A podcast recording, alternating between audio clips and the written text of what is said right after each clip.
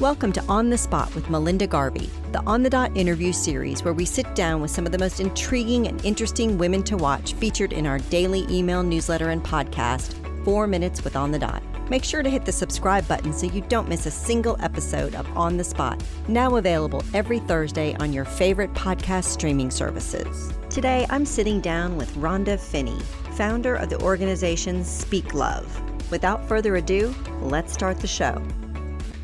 Welcome, everyone, to this episode of On the Spot. I'm your host, Melinda Garvey, and as always, I'm thrilled to be with you today, bringing you another incredible role model, and we are going to hear a great story about Rhonda Finney. Welcome, Rhonda. Super excited to have you here. Rhonda is actually the founder of Speak Love, which is shared parenting, encouraging advocacy for kids. And she's got a really, really incredible story and organization that she founded. But before we do that, Rhonda, I would love to kind of jump way back. And first, you know, welcome. Thank you. And then I just want to kind of think back to when you were growing up and in school, and what was your big dream? What did you think you were going to be doing? Well, you know, going back then, I wasn't quite sure. I was fortunate to get to travel in Europe when I was fifteen, and I fell in love with Europe. So I actually kept going back to Europe between the ages of fifteen and twenty-five, and I always envisioned myself working for an international company that would allow me to travel.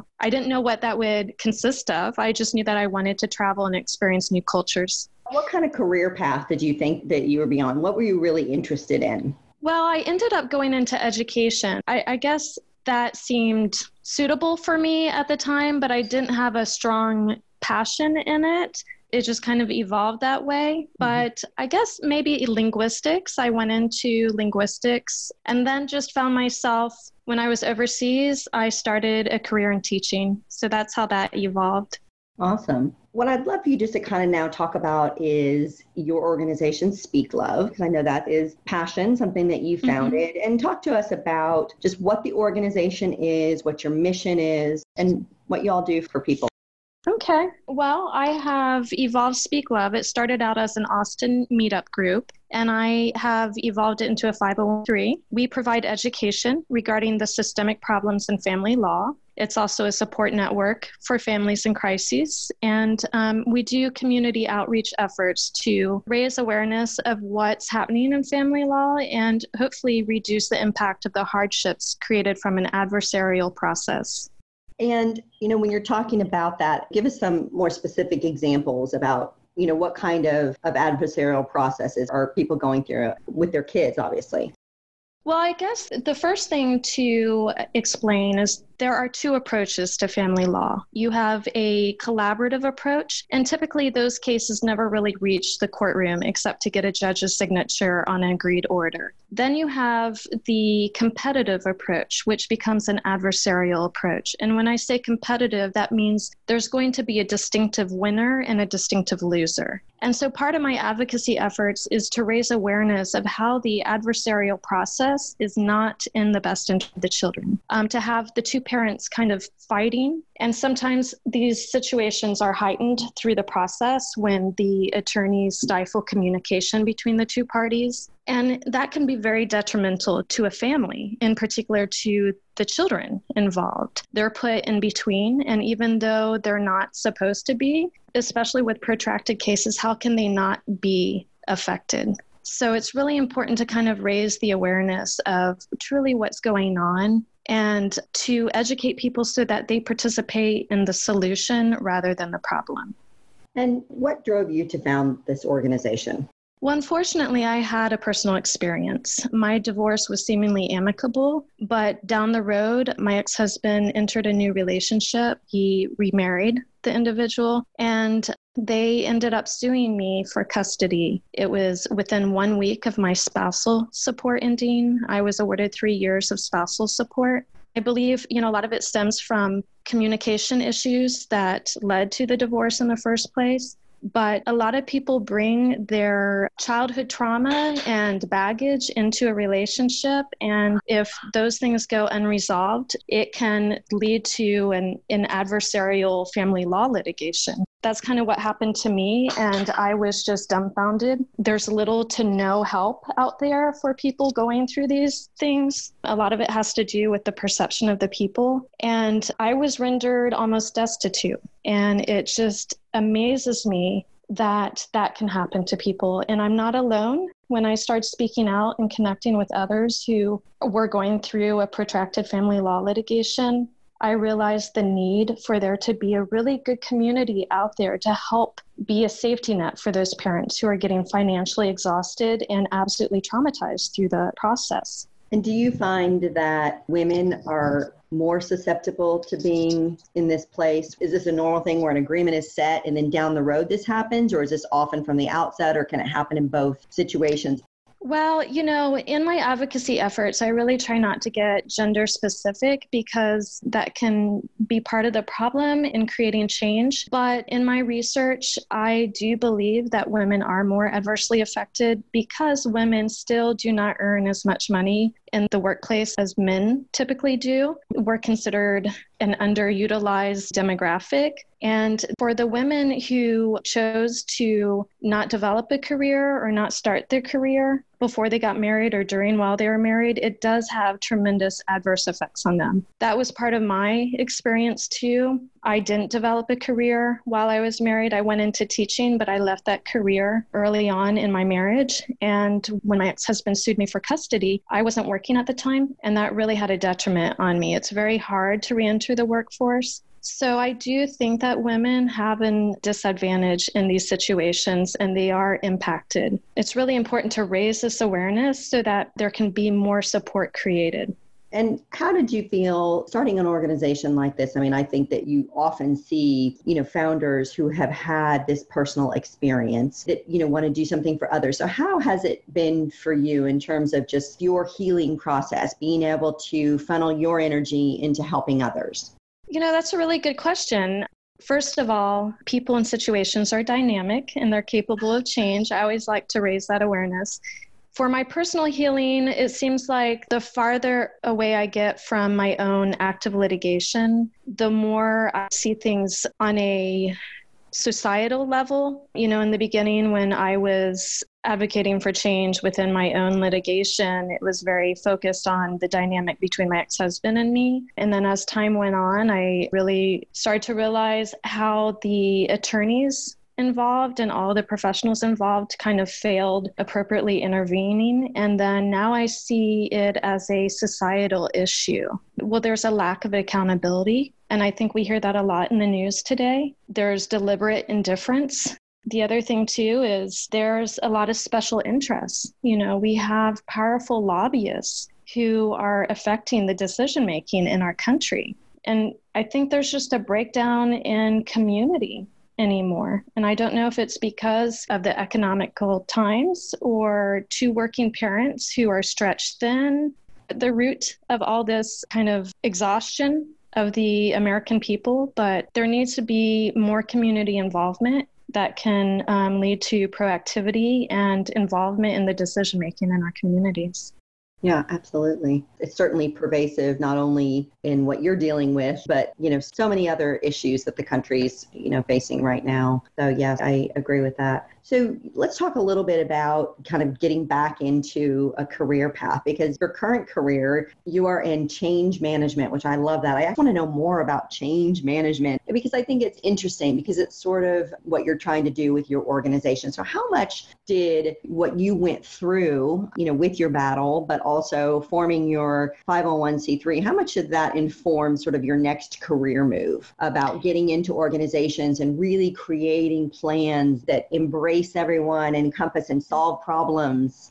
Well, I think it was more of a serendipitous sort of encounter. They both have had an influence on each other, though one didn't necessarily cause the other. I think I'm just a change manager at heart. I've always been very involved in my communities, even at a very young age. So that's just kind of an innate part of my personality. As far as going back to university to pursue this master's degree in organization development, I guess some of that happened to be situational. because I was going through what I was with the family law litigation, I had to very quickly decide what I was going to pursue. I knew I wanted a higher degree, and that would be an excellent kind of launch back into the workforce. And I just happened to meet someone at the time who was an O D practitioner, an organizational development practitioner.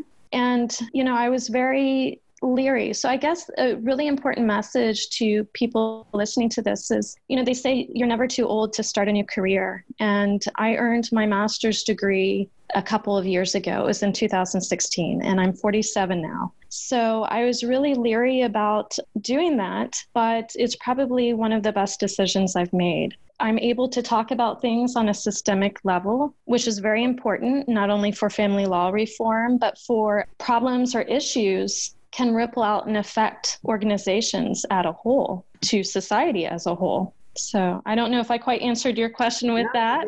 Because obviously On the Dot is, is all about an empowering women, you know, through these stories. Now that you're within an organization and when you're doing these sort of developmental plans, I mean, we're that women are facing a lot of issues in the workplace. And you mentioned one, you know, inequality mm-hmm. of pay. You know, and you know, helping women get to those upper ranks within companies. Are you seeing that companies within their change management or their organizational development plans are really putting a lens on and looking at, okay, how do we make sure that our women are really part of this plan? That's a question I wasn't quite prepared for. I will say that overall that corporations are finally getting it to look at people, you know, to put the importance on people over processes. So that's really important in creating positive change, that it's the people who are going to create the culture of the company, and the culture of the company is really going to determine its success. Employees are also major stakeholders in the company. They invest in maybe the stock, their performance. I mean, people have such great importance to the success of a company. As far as women in general, you know, honestly, I, I think that's an area of an improvement. I think that really women need to look at lifting one another up more than being a competition. So I think that there is room in our society to really put a more conscious effort in being supportive of one another. Well, it sounds like it goes back to sort of your core premise at Speak Love about collaboration versus competition. The outcomes for the stakeholders, whether it be the children or whether it be the company or whether it be just your own personal happiness, mm-hmm. friendships, whatever that may be. It's pretty obvious collaboration wins out every time, you know, and it's important to do that. So what's the best piece of advice that you give to not only just to women, but I guess just to, to people that kind of come into your organization, you know, how to stand up for themselves and for their children, you know, when they come in? What's that sort of that go-to piece of advice when they come to you? Well, to not lose integrity. I think that unhealthy situations are very provocative situations, and sometimes it's deliberate where they want to evoke a negative reaction, kind of shake you from your ground. So my advice would be to, first of all, know that you're not alone, that there are other people experiencing these things, and it doesn't just have to be in family law. There could be a lot of social injustices. You're not alone in that, and to just really stay grounded, to find your community, to advocate for change, to speak out. I think one of the biggest problems that people face is the fear of retaliation. But when you don't speak out, then there's no opportunity for change. So be well grounded and speak from the heart. That sometimes change is a lengthy process. It may not happen overnight, but as long as you are persistent, then it can happen. Sounds like good advice for life as well. Yes. For sure. Okay, so as we kind of close up here, I'd love to get into our speed round that we do just to find out a little bit more about you and your day-to-day life. So first of all, what does your morning routine look like? Oh my goodness. Well, of course, coffee. Yes. um, you know, I'm changing it up. This morning I got up and I went on a walk around the neighborhood with my dog before dawn, had my cup of coffee, did a eleven minute meditation. Ideally, that's how I start my morning. That doesn't always happen.